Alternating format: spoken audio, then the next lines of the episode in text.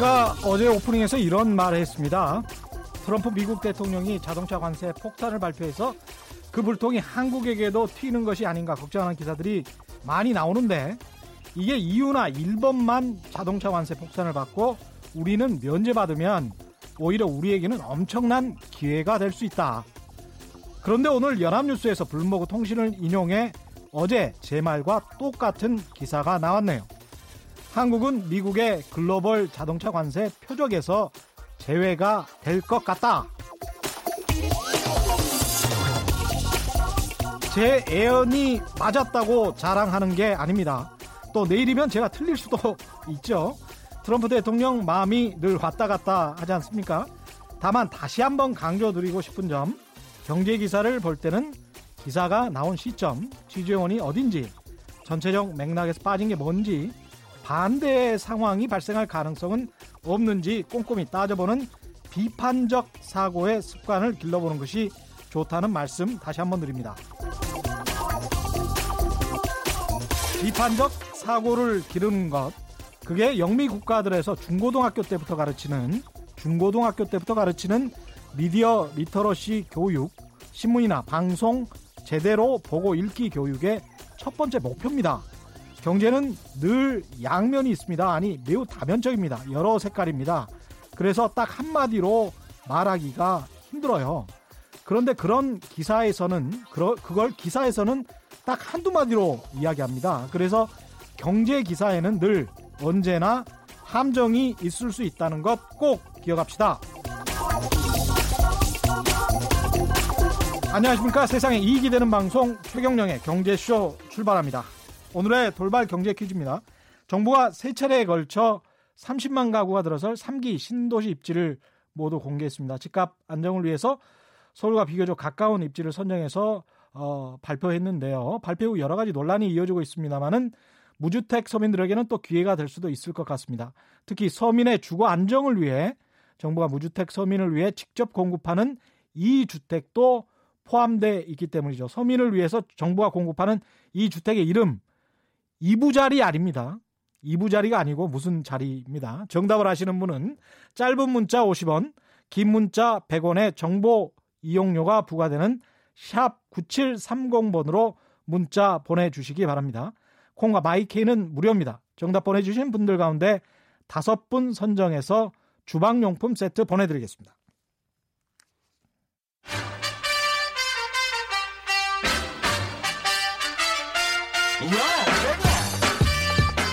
최경영이 원하는 건 오직 정의. 경제 정의를 향해 여러 걸음 깊이 들어갑니다. 최경영의 경제 쇼.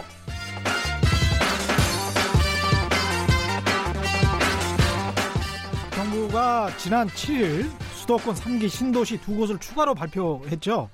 고양시 창릉동과 부천시 대장동 두 곳입니다.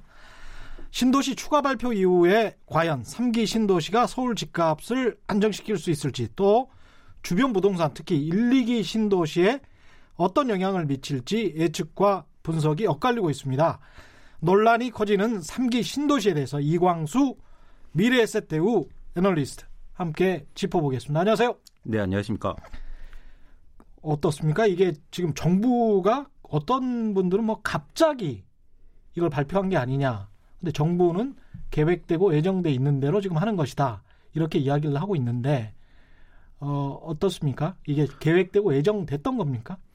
일단 정부가 어, 집값이 급등하던 2018년 음. 지난해 9월 네. 9.13 대책을 통해서 공급 대책을 발표를 했고요. 네. 그 계획에 따라서 지금 일정대로 발표하는 그런 수순이라고 보시면 될 것 같습니다. 음. 그래서 9.13 대책에서 30만 호 신도시급으로 해서 음. 공급 확대하겠다. 이렇게 발표했고 이미 예정됐었던 거군요. 그렇습니다. 예. 그다음에 또 12월 19일 날 2차로 41곳에 대해서 또 음. 발표했고 이번에 5월 7일 날 3차로 마지막 어, 입지를 확정하고 발표했습니다. 네. 이번 3차 지구는 말씀하신 것처럼 어, 28곳에 11만 호 입지를 확정했고요. 네. 뭐 고향 창릉이라든가 부천 대장 이렇게 음. 두 곳에 한 6만 호에 근접하는 그렇게 네. 공급하겠다 이런 계획입니다. 이게 지금 고향 창릉 부천 대장 이쪽인데 예상 외다라고 말씀하시는 분들도 있고 고향 창릉 쪽은 이미 뭐 좀 예상했던 곳 아닌가 이렇게 말씀하시는 분들도 있고 그렇습니다. 그리고 예상 외로 또 빠진 지역도 있습니다. 시장의 예상은 또 강동 쪽에 어떤 곳이 아니었을까 또 이런 이야기를 했었던 분들도 있었던 것 같은데 집값 안정화에 좀 도움이 될까요? 이렇게 하면? 일단 3차 지구 발표를 통해서 제가 이제 느낀 게 정부가 네. 지구 결정을 할 때 좀 고민한 것 같아요. 예. 어, 왜냐하면 어, 주변에 그러니까 이렇게 신도시 발표를 하면 주변 또 아파트 가격이나 음. 토지 가격에 영향을 크게 미칠 수 있으니까 예. 예. 최대한 지금 현재 집값이 안정화돼 있는 곳을 예. 중심으로 해서 이제 발표를 한 느낌이 좀 있고요. 아, 지금 집값이 안정화돼 있는 곳 중심으로. 네. 그래서 어, 아. 과도하게 이렇게 신도시 발표했다고 그래서 아. 집값이 급등하거나 그럴 가능성이 좀 적은 지구가 음. 어, 중심으로 이제 발표했다는 게 좀 특징적이고요. 예. 어, 문제는 이런 공급 확대가 실제로 시장의 가격 안정화에 도움을 줄 수 있냐라는 음. 점입니다. 예. 근데 일단은 어, 실수요 측면에서 수요를 확, 확대, 수요를 좀 잠재울 수 있으니까 음. 좀 기대 수요를 나중으로 밀릴 수도 있고 예. 그런 차원에서 집값 안정화에 충분히 도움이 되지 않냐 이런 생각을 갖고 있는데 예. 어, 문제점 물론 있습니다. 예. 왜냐하면 일단 현재 특히 2018년도 서울의 집값 아파트 가격이 급등한 원인이 음. 과연 이런 집의 절대수가 부족해서 네. 아파트가 총량이 부족해서 집값이 올랐느냐에 대해서 좀 근본적인 질문이 필요한 거죠. 그렇죠. 네. 그 기본적으로 왜 올랐다고 보시는 겁니까? 공급이 부족해서 오른 거는 아니다. 이렇게 보시는 거잖아요. 그렇습니다. 네. 많은 언론이나 전문가들이 아, 한국의 새집이 부족하다, 총량이 부족하다 이런 말씀을 많이 하시는데요. 네.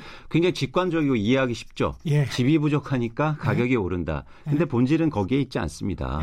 집은 항상 부족할 수도 있고요. 음. 항상 넘쳐날 수도 있거든요. 예. 근데 제가 판단하기에 집값이 오른 이유는 두 가지 원인인데 하나는 음. 투자 수요가 많았고 두 음. 번째는 시장에 매물이 감소했다. 음. 어, 그런 차원에서 집값이 올랐기 때문에 이렇게 음. 단순하게 총량이 확대된다고 그래서 매물이 감소했던 원인은 투기적인 수요가 분명히 있었다. 그렇습니다. 예. 그래서 본질은 투자나 투기 수요 때문인데 음. 사실은 이렇게 총량을 단순하게 증가시킨다고 해서 음. 투자나 투기 수요를 잠재울 수 있느냐라는 음. 측면에서 좀 회의적입니다. 네. 아까 말씀하실 때 이제 집값을 그 신도시를 발표해도 주변 집값이 별로 영향을 받지 않을 곳, 집값이 이미 하향 안정화된 곳을 중심으로 해서 발표했다. 그래서 고향, 부천이다. 이렇게 분석을 하셨는데 그쪽에 이제 일산, 운정, 파주 뭐 이쪽이죠. 맞습니다. 이쪽의 1, 2기 신도시 주민들은 그럼 우리는 뭐 호구냐? 우리는 오히려 집값 떨어진 더 떨어지란 말이냐? 이렇게 해서 반발이 굉장히 심합니다.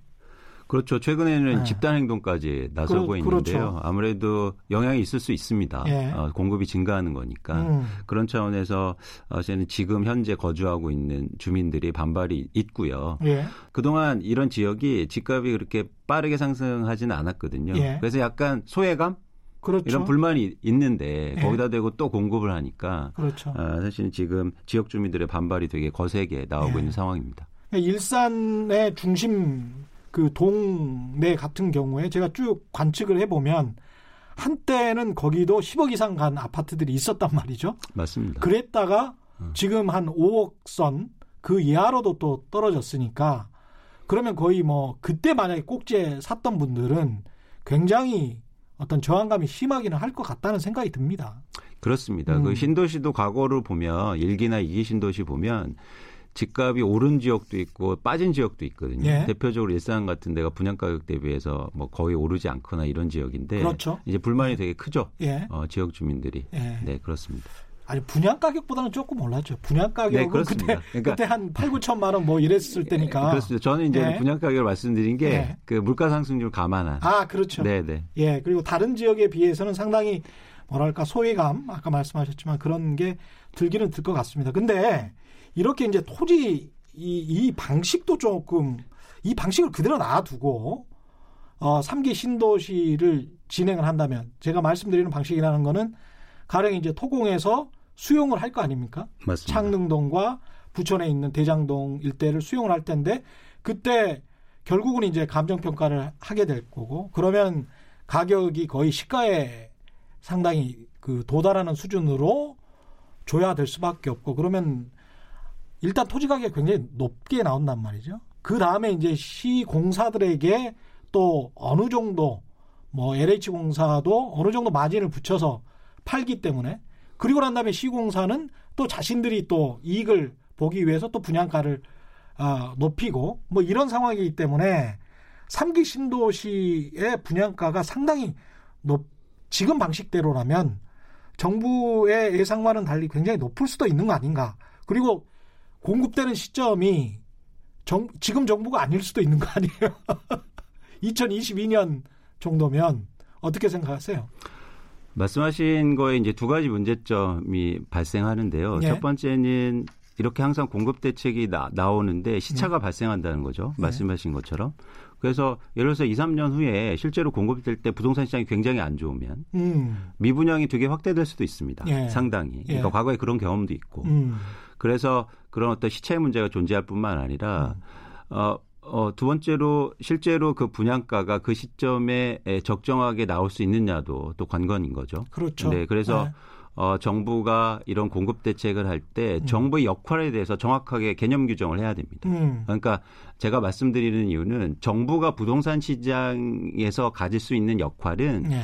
유통 시장의 가격을 낮추는 게 사실 정부의 목적이나 목표가 돼서는 안 되죠. 유통 시장의 가격을 낮추는 게 목적이 돼서는 안 된다. 그렇습니다. 지금 왜냐하면 이게 음. 9.13 대책 지난해 발표된 대책의 어, 헤드라인을 잘 보시면 주택 가격을 낮추기 위해서 음. 결국엔 신도시를 하겠습니다. 이거거든요. 그렇죠. 근데 그거는 사실 불가능합니다. 음. 그리고 가격이 그렇게 해서 공급이 부족해서 오른 것도 아니고요. 음. 그래서 정부의 역할을 사실은 제대로 개념 규정을 좀 할 필요가 있습니다. 그런 그러니까 차원에서. 어떻게 네. 보면 서민이나 청년들이나 이런 또는 집 없는 무주택자들에게 양질의 주택을 공급하는 정도로 목표를 잡는다면 집값 안정화가 아니고 서울의 그 집값과 연계시키지 않고 그런 지금 말씀을 하시는 그렇죠. 거죠. 그렇죠. 예. 정부의 역할은 음, 두 가지라고 저는 생각하는데요. 음. 첫 번째는 어, 과도하게 시장에 그러니까 음. 유통 시장에 과도하게 투기나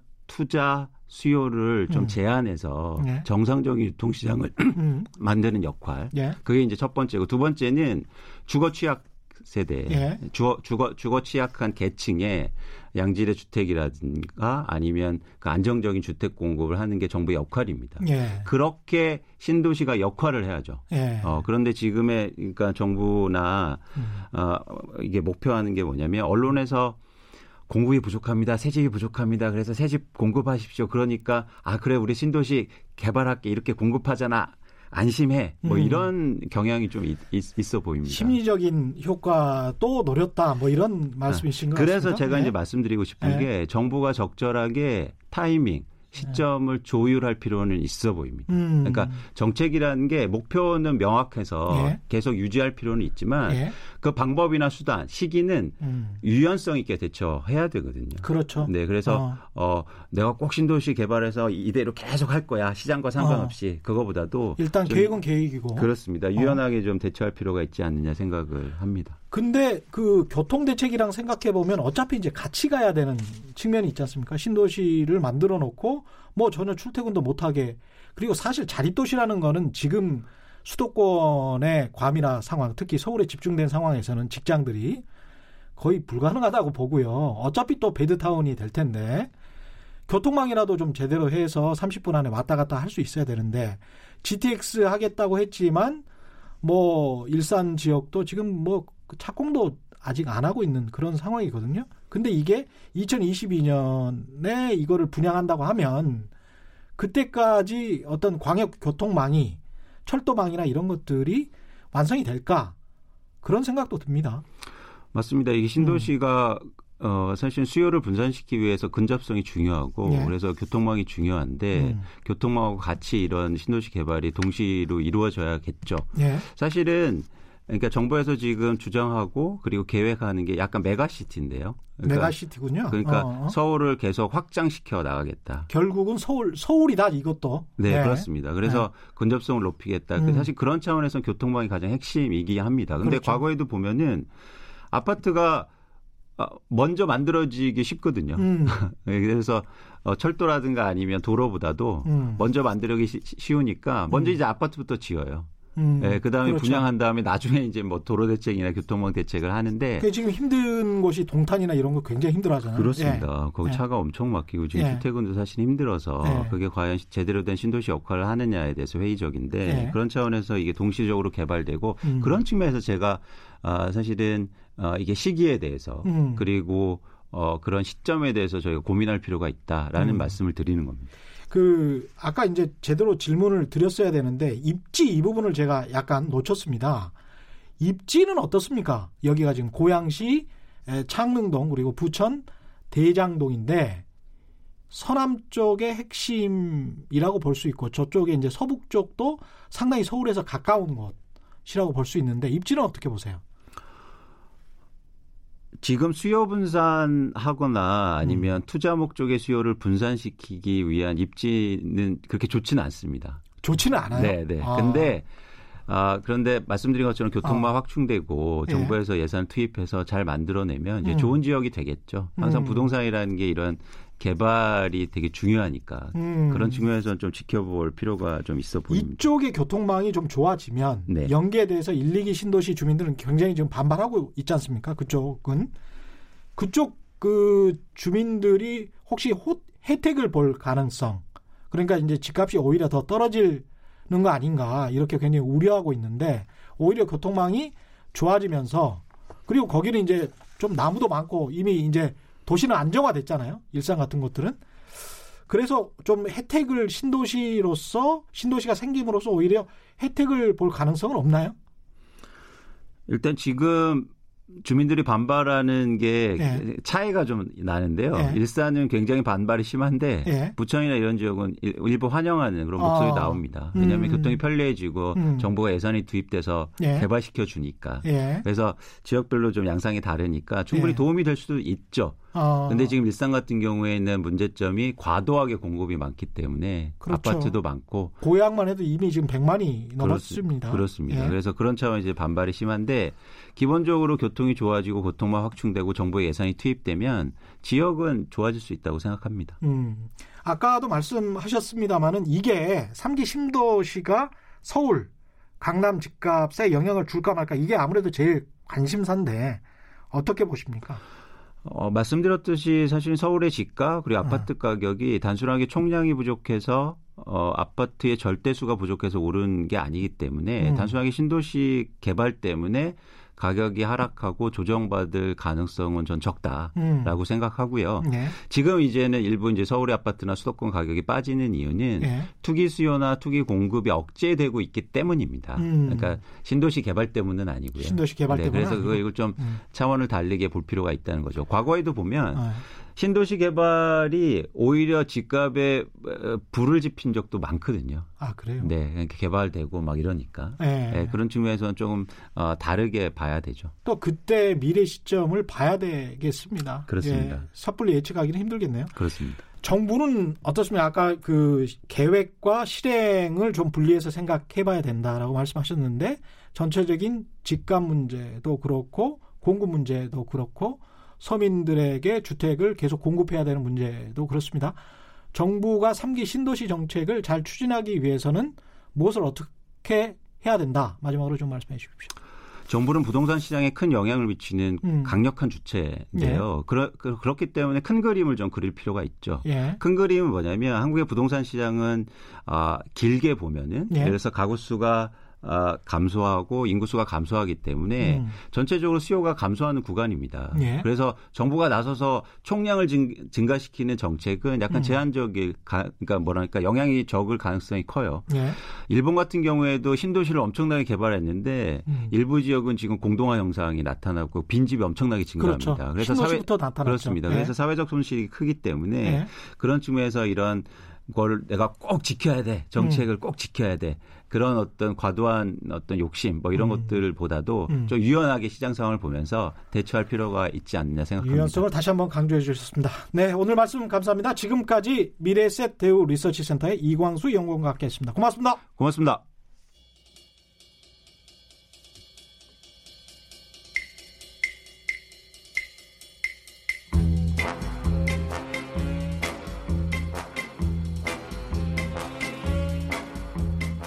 KBS가 자랑하는 진짜 기자 최경영의 경제 쇼. 책에서 찾는 경제의 길, 책으로 읽는 경제 시간입니다. 홍순철 북 칼럼니스트 나오셨습니다. 안녕하십니까? 안녕하세요. 오늘 소개해 주실 책은 뭔가요? 제목이 조금 어렵게 느껴지긴 예. 합니다. Skin in the Game. 어려운 어렵네요. 예. Skin in the Game 무슨 말인지도 모르겠고 누가 지었습니까 이거는? 저자 이름도 어렵습니다. 예. 나심 니콜라스 탈레브라는 분인데요. 아, 예, 일단 넘어가고요. 이게 무슨 내용입니까? 예. 일단 그 나심 니콜라스 탈레브를 잠깐 예. 설명드릴게요. 예. 이분이 레바논 출신의 금융 전문가입니다. 아, 레바논 출신이니까 이름이 예. 이렇군요. 예. 미국 월가에서 예. 월가의 현자 라는 별명으로 불리고 있습니다. 아, 그렇군요. 근데 이분이 이런 별명을 얻게 된 계기가 있는데요. 음.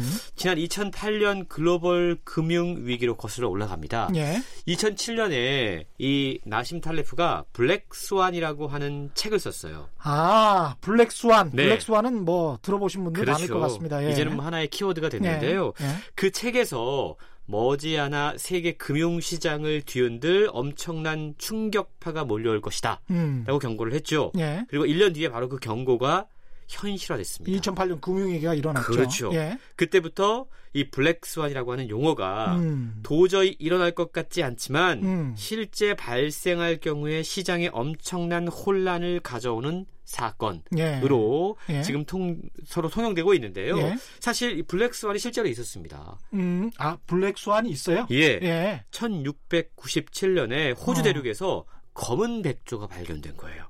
아, 그러면서. 예. 우리가 보통 백조는 희다라는 통념이 음. 있었는데 이 통념을 깬 엄청난 음. 사건이 발생한 거죠. 그래, 백조는 백조인데 그 백조가 아니고 흑조네요, swan이죠. 사실은. 그렇죠. 예. 예, 예. 예. 그러면서 그때부터 앞으로 이렇게 예상치 못했던 통념을 깨는 경제적인 엄청난 사건을 음. Black Swan이라고 부르기로 음. 하자라고 나심 탈레브가 제안을 했는데요. 음. 그렇게 갑작스러운 위기 상황의 원인과 대책을 진단했던 나심 탈레브가 이번에는 예. Skin in the Game이라고 하는 또 다른 낯선 용어와 함께 독자들을 찾아온 것이죠. 예, Skin in the Game 이거는 뭡니까? skin도 알고 우리가 네. 영어를 좀 배웠으니까 예. game도 알고 뭐 이런데 그렇죠. Skin in the Game 이러면 뭔 말인지 모르겠습니다. 이게 일종의 우리가 숙어라고 이야기하죠. 이 캠브리지 사전을 찾아보면 예. 어떤 일, 특히 음. 경제적인 영역에 직접 관여해서 그 영향을 받는 행위 아. 이렇게 정의가 되어 있어요. 어떤 일 경제적인 영역에 직접 관여해서 그 영향을 받는 행위. 예. 여기서 예. 중요한 키워드는 직접입니다. 직접 관여해서 예. 예. 그러니까 나심 탈레브는요. 예. Skin in the Game을 자신이 책임을 안고 예. 현실에 직접 참여해라. 아. 이런 뜻으로 사용을 하고 있다라는 건데요. 예. 그러니까 책임이라고 하는 거죠. 책임이다. 우리 주변에 보면 예. 경제뿐만이 아닙니다. 음, 음. 책임지지 않는 사람들이 중요한 선택을 하고 있어요. 음. 선택과 책임의 불균형이 지금 심각하게 발생을 하고 있는데 예. 이것이 가져올 위험한 미래를 책을 통해 경고하고 있는 겁니다. 음. 지금 제2의 블랙 스완이 다가오고 있는지도 모른다. 음. 라고 경고하고 있는데요. 예. 저자는 그 책임을 누가 질 거냐? 그렇습니다. 아. 그리고 책임지지 않는 사람들의 선택을 그냥 내버려 둘 것이냐. 책임지지 않는 사람들. 그렇죠. 여기에 또 중요한 의미가 있네요. 음. 지금 대한민국의 정치 상황을 한번 보자라는 음, 거죠. 음. 무책임한 말, 행위들이 머릿속을 막 스쳐 지나갈 겁니다. 예. 그런데 이분들이- 권한은 엄청나게 많아. 그렇죠. 예. 이분들이 모든 중요한 결정을 다 하잖아요. 예. 근데 그분들이 과연 이러한 선택과 결정에 책임질 준비가 되어 있느냐. 우리 삶에 영향은 미치는데. 그렇습니다. 예. 그 사람들의 결정 때문에. 맞습니다. 예. 최근요.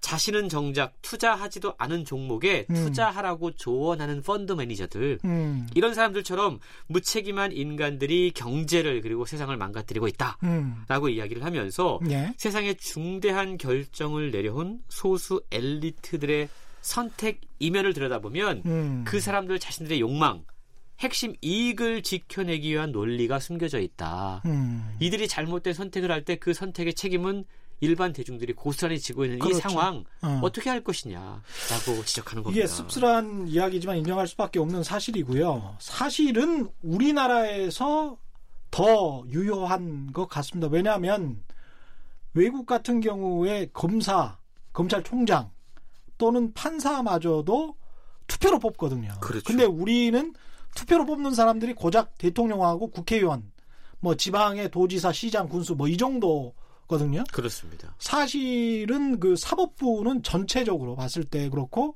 행정고시를 보는 공무원들도 전혀 책임을 지지 않는 위치에 있죠. 그렇습니다. 어떤 행동을 해도. 예. 그 우리가 최근 뉴스에서 뭐 이해 충돌, 음. 이해 당사자 예. 이런 얘기 듣잖아요. 예. 다이 책에서 지적하고 있는 내용들이거든요. 음. 2008년에 전 세계 블락 블랙스완의 거대한 날개짓을 일으켰을 때 음. 그때 사람들이 그 원인을 미국 자유시장의 부패, 파생 음. 상품에 대한 뭐, 뭐 잘못된 해석, 예. 연고주의 이런 이야기 했습니다. 예. 근데 당시 사실 진짜 원인은요. 예. 로버트 루빈 당시 시티은행 회장과 예. 그 은행을 구제하기 위해서 막대한 규모의 국가 재정을 투입하기로 결정했던 오바마 정부가 더 큰 문제가 있었다. 음. 루빈이 나중에 뭐 재무부 장관도 됐잖아요. 그렇습니다. 그렇죠. 어. 사실 긴급 구제 과정에서 책임을 져야 할 당사자들이 사실은 리스크를 지지 않았어요. 음. 정부 결정이 그 리스크를 감해줬습니다. 예. 실제로 자신의 이익만 챙긴 채 도망간 로버트 루빈이 남긴 그 막대한 양의 손실을 책임진 게 누구였냐? 예. 납세자들이었거든요. 예. 이 밖에도 저자는요. 예. 리비아, 이라크 음. 제 3국의 정권 교체를 왜 미국이 지금 결정하고 있느냐. 그렇지. 생각해보면 황당한 거지. 그렇죠. 자기 나라도 아닌데 왜 그래? 예. 마이크로소프트, 삼성, 네. 아마존 주식을 논하는 투자 전문가라는 사람들은 실제 그 주식 샀냐? 예. 복잡한 사회 문제에 복잡한 셈법을 제안하고 있는 교수나 학자들 음. 과연 연구실 밖에서 실제로 세상이 어떻게 역동적으로 돌아가고 있는지 제대로 이해하고 있느냐 음. 경험해봤느냐 예. 그러지 않고서 어떻게 그렇게 쉽게 이야기를 하냐 예. 자신의 핵심 이익을 걸지도 않고 그럴듯한 말만 하고 있는 사람들을 향해서 음. 당신이 실제 그 문제의 리스크를 얼마나 감수하고 있는지 보여줘라 이렇게 야. 강도 높게 지적을 하고 있는 겁니다. 따끔한데요. 이 책임지지 않는 인간들이 경제를 망친다. 거기다가 정말 책임을 안 진다. 이런 이 다양한 부류가 있을 것 같습니다. 그렇습니다. 예. 배타적이면서도 절대적인 권리만 추구하는 관료들이 그런 사람들이고요. 음. 당장 눈앞에 표만 의식하는 정치인들도 그런 사람들입니다. 자신의 예측 능력을 과신하는 기업인, 이익만 챙기고 손실은 회피하는 전문가, 예. 세상을 안다고 섣불리 덤비는 가짜 지식인들이 예. 대표적인 책임지지 않는 인간들에 속한다라고 최근 이야기를 하고 있는데요. 네. 사실 자본주의에서 예. 최근 들어서 대리인 문제들이 많이 발생을 합니다. 맞습니다. 예. 대리인들에 의해서 자본주의가 운영되고 있어요. 예. 어쩔 수 없는 시스템입니다. 대리인이라는 것은 가령 이제 주주가 있는데 경영진은 주식을 한 주도 안 가지고 있는 그렇죠. 경우 그렇습니다. 그게 이제 경영진이 대리인이 되는 거죠. 그래서 그렇죠. 주주의 이익을 위해서 일을 해야 되는데 나중에 보니까 대리인이 자신의 이익을 위해서 일을 하게 하고 있더라. 뭐 이런 경우가 경영학에서 대리인의 문제라고 합니다. 그렇습니다. 예. 허점이라는 거죠. 예. 대표적인 음. Skin in the Game이라고 하는 용어를 음. 조금 더 적나라하게 표현해 보면요. 예. 자신의 살점을 떼서 음. 무언가에 배팅을 하는 겁니다. 음. 근데 실제로 많은 예, 사람들이 이렇게 하지 않는다라는 거죠. 음. 자기 이익을 챙기는 데는 재빠른데 손실은 모른 체 하는 겁니다. 그러네요. 이 쭉 듣다 보니까 이런 생각이 듭니다. 영어로 보면 책임이라는 게 두 가지 단어가 있어요. responsibility하고 accountability가 있는데 음, 미국 단어 중에 이 account, account가 원래 이제 통장의 계좌를 말하잖아요. 그렇죠. 돈에 관련된 거면 미국 사람들 영어가 생각하는 거는 굉장히 큰 책임을 의미하는 거거든요. 맞습니다. 이거는 추후에 누가 어떤 사후 책임까지 따지는 거예요. 그러니까 어떤 일이 벌어졌을 때 공무원 중에 또는 누군가가 누가 책임을 질 것인가, 누가 옷을 벗을 것인가가 accountability 음. 책임이고 responsibility는 보통 어떤 상황이 벌어지고 거기에 관한 대처, response 정도를 이야기할 때의 책임, 굉장히 음. 약한 책임이거든요. 그래서 우리가 지금 이 책에서 강조하는 부분은 아마도 accountability, 우리 공무원들이 가장 부족한 부분이 아닌가 그런 말이에요. 그런 생각을 합니다. 예. 사실 왜 이런 문제가 발생하고 있는가 그 책은 이런 지적들도 하고 있는데요. 예. 우리 시대의 지식인 가운데 대다수가 자기만 알고 있는 특정 분야의 지식을 그냥 일반적으로 다 적용하려고 하면서 음. 오류가 발생하고 있다라는 겁니다. 음. 결국 이 책의 결론은 말씀하신 것처럼 책임 그 가운데 이제 accountability에 대한 네. 이야기겠죠. 예. 리스크 관리를 위해서 책임을 중대하게 다뤄야 한다라고 예. 이야기하고 있는데요. 예. 아무런 리스크도 감당하지 않으려는 사람들이 의사 결정에 관여하는 일을 멈추도록 해야 한다. 음. 정치인, 고위 관료들의 실책을 시민들이 책임지고 음. 금융인들이 날린 돈을 서민들이 갚는 상황은 더 이상 막아야 한다. 옳은 이야기입니다. 라고 예. 이야기합니다. 예. 그러면서 역사적인 사례들을 음. 또 등장시켜요. 예. 고대 함무라비 법전, 어. 성경의 레위기, 예. 당신이 다른 사람들에게 기대하는 그대로의 행동을 다른 사람에게 해라. 이게 황금률이잖아요. 예. 성경의 이야기죠. 그렇죠. 칸트의 철학까지 이야기하면서 예. 인류가 사실은 수천 년 동안 책임과 행동의 균형을 옹호해 왔는데 음. 지금 자본주의는 왜 이런 모습이냐. 음. 책임이 면제된 의사 결정자들의 어떤 잘못된 방식을 음. 최소화할 수 있는 방법은 그건 무엇이 있겠느냐. 예. 책은 분권화와 지방화 라고 음. 하는 대안을 제시를 하는데요. 좀 더 쪼개야 된다. 그렇죠. 예. 예. 권력이 소수 중앙에 집중되는 것을 막는 방법으로 음. 행동과 책임이 서로 균형을 이루는 방법을 적극적으로 모색해야 된다라는 부분도 음. 우리가 함께 새겨 들어야 하는 그런 내용인 것 같습니다. 예, 오늘 책 좋은데요. 지금까지 홍순철 북칼럼니스트와 Skin in the Game이라는 책 함께 읽어봤습니다. 고맙습니다. 고맙습니다. 네. 헤드라인 뉴스입니다. 법원이 이재명 경기도지사의 직권남용 혐의와 공직선거법 위반 혐의에 대해 모두 무죄를 선고해 지사직을 유지할 수 있게 됐습니다. 우리나라 국민이 내 집을 처음 마련하는 데는 평균 7.1년이 걸리는 것으로 조사됐습니다. 특히 수도권에 집을 장만하려면 연소득을 한 푼도 쓰지 않고 6.9년 정도를 모아야 하는 것으로 나타났다고 국토교통부가 전했습니다. 지난달 국내 자동차 산업의 생산과 수출은 증가했으나 내수 시장은 수입차 판매 급감의 여파로 위축세를 보였다고 산업통상자원부가 밝혔습니다. 일본 정부가 고령자가 희망할 경우 70세까지 일할 수 있도록 하기 위해 고령자 고용 안정법 개정안의 주요 내용을 확정했다고 니혼 게이자이 신문이 오늘 전했습니다. 지금까지 라디오 정보센터 조진주였습니다. 네, 오늘의 돌발 경제 퀴즈 한 번 더 내드리겠습니다. 짧게요. 서민의 주거 안정을 위해서 정부가 무주택 서민을 위해 직접 공급하는 이 주택의 이름 이부자리 주택 뭐 이런 건 있을 수가 없겠죠. 이부자리 주택과 비슷한 주택의 이름 정답을 아시는 분은 짧은 문자 50원, 긴 문자 100원에 정보 이용료가 부과되는 샵 9730번으로 문자 보내주시면 됩니다. 콩과 마이케이는 무료입니다. 정답 보내주신 분들 가운데 다섯 분 선정해서 주방용품 세트 보내드리겠습니다. 남승식님, 싸게 분양하는 게 문제가 아니고 부동산으로 인한 차익 실현이 원천적으로 불가능하도록 제도를 개선해야 합니다. 이런 주장 하시는 분들 요즘 많이 있습니다. 김중자님, 유경수님, 이사 걱정 안 하고 마음 편하게 살 수 있는 집 한 채 있는 게 서민들의 작은 꿈이라고 생각합니다. 대골 같은 집을 원하는 게 아닙니다. 그렇죠. 이 문자가 진짜 서민들의 소박한 마음인 것 같습니다. 김성진님, 오늘 정답. 집 없는 사람들에게는 정말 좋은 정책이라고 생각합니다. 그러나 투기를 부추기는 자들 잘 선별해야 합니다. 맞습니다. 7010님, 남편 사업 실패로 일평생 모은 걸 날리는 건 한순간이었고, 제2까지는 너무 힘들었죠. 20평 작은 집이나마 내 집이 생기니 너무 좋아요. 이사 안 가게 되고. 축하합니다! 진심으로 축하드리고요. 이제부터 쭉 꽃길만 걸으시길 기원합니다. 4574님, 주택금융공사에서 오늘 정답 론 받아서 이사 온 지 2년 되어 갑니다. 대출금 매달 내기 빠듯하고 힘들지만 내 집이 생겨서 좋습니다. 모두들 화이팅 하시기 바랍니다. 세금 아는 만큼 아낀다고 하죠. 지혜로운 절세법을 알아보고 궁금한 부동산 세금에 대한 증문즉답 세무상담 시간입니다. 오늘도 최경령의 경제쇼 공식 자문세무사시죠. 세무법인 다솔의 안수남 대표 세무사 나오셨습니다. 안녕하십니까? 네, 안녕하세요. 네, 지금부터 부동산 세무, 세금에 대해서 상담 원하시는 분들은 전화 02-368-1001번, 368-1002번, 인터넷 콩 게시판이나 샵 9730번 다 됩니다. 문자로 문의 주시기 바라고요. 샵 9730번 같은 경우에는 짧은 문자 50원, 긴 문자 100원에 정보 이용료가 부과됩니다.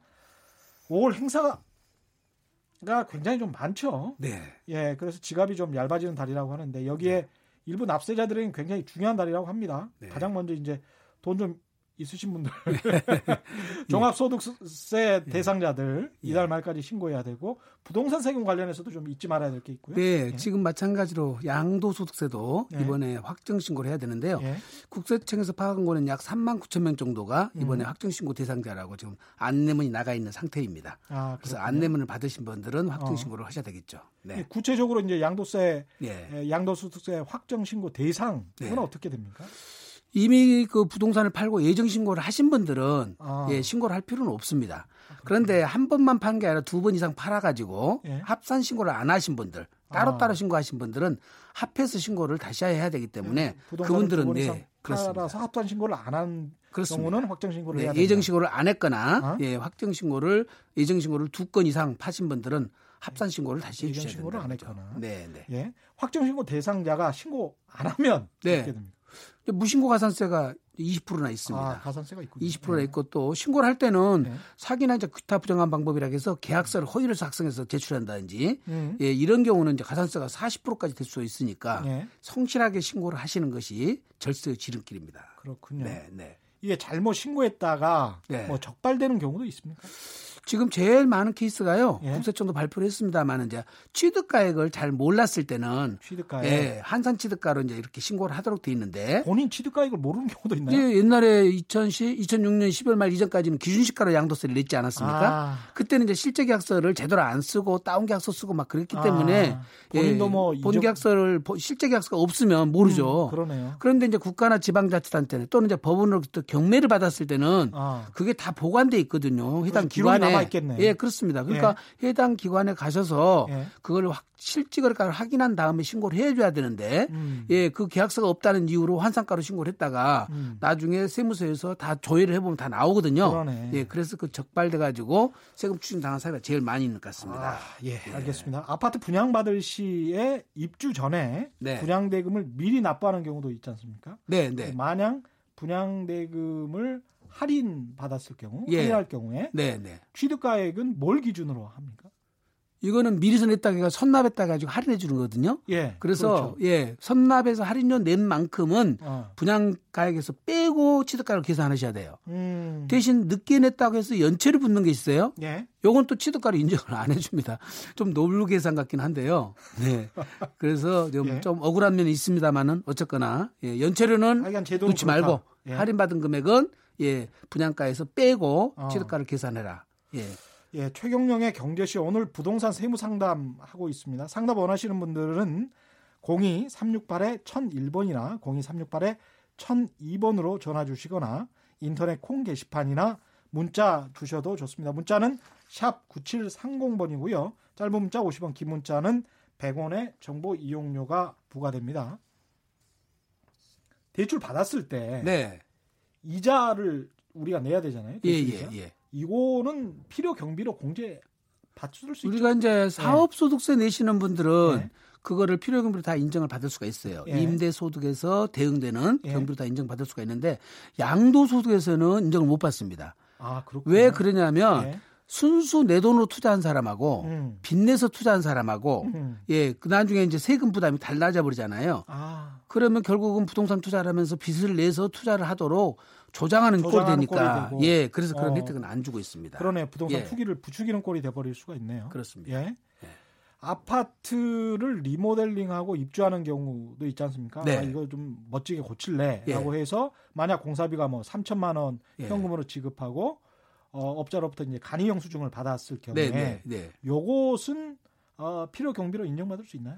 우리가 이제 필요 경비를 하면 보유 기간 중에 자본적 지출액이라고 해서요. 예. 이제 가치 증가나 내용 요소를 연장시킨 것들, 음. 예, 이런 것들에 대한 비용 또 양도 비용에 대해서도 이제 필요 경비를 인정받을 수가 있는데 예. 제일 중요한 거는 적격 증빙을 받아야 돼요. 예. 적격 증빙이라고 하면은 예. 세금 계산서 그리고 음. 계산서 예.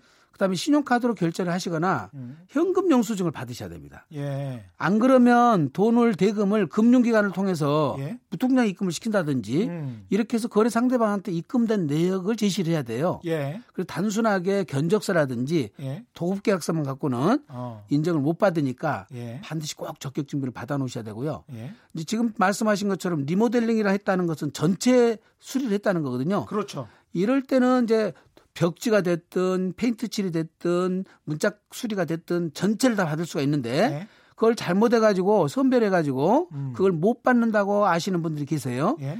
주택을 사셔서 전체 수리했을 때 들어간 비용은 음. 그게 도해 도배지가 됐든 음. 장판이 됐든 페인트 칠이 됐든 음. 전체 비용을 다 공제받을 수 있다. 이렇게 음. 알고 계시면 되겠습니다. 알겠습니다. 네. 문자가 지금 좀 왔네요. 네. 이사공사님, 네. 엄마 명의로 20년 된 집을 가지고 있고 같이 사는 누나 명의로 2018년에 집을 사서 저에게 전세를 줬어요. 이럴 때 누나 명의 집을 나중에 팔면 1가구 2주택으로 세금을 내게 되나요? 그런데 지금 엄마랑 지금 누나랑 같이 산다고 그랬잖아요. 예, 그럼 동일 세대가 돼 버렸잖아요. 그렇죠. 그렇죠? 엄마 집이 있는 상태에서 누나 집을 먼저 팔아버리면 예, 당연히 누나 집은 먼저 과세가 되고요. 아, 지금 2018년에 집을 샀다고 그러니까 음, 9.13 조치 이전에 사셨으면은 엄마 집을 3, 삼년 안에 팔면 되는데 네. 반대로 예, 종전주택을 먼저 팔아야 돼요. 종전주택을 네, 먼저 네, 팔아야 네. 된다. 그런데 나중에 산 집을 먼저 팔아버리면 세금 네. 꼼짝없이 내죠. 종전주택을 먼저 파시랍니다. 예, 순서가 잘못되면 안 됩니다. 예. 네, 네. 이런 경우는 어떻습니까? 이제 1세대 1주택이라서 네. 비과세 대상인데 네. 분양권을 취득할 때 다운 계약서를 작성해 줬다고 예, 비과세 받을 금액에서 다운해 준 만큼 예, 비과세를 못 받았다고 주장하는 경우에 예. 이렇게 허위 매매 계약서를 작성 했으니까 이거 불이익이 있겠죠? 지금 이제 통상적으로 내가 집에 한 채이기 때문에 세금이 없다. 예. 그래서 양도가액을 높여주는 수가 있고요. 예. 그럼 그거는 상대방이 매수를 해서 예. 취득가액을 높여가지고 자기 세금을 탈세하는 거거든요. 예.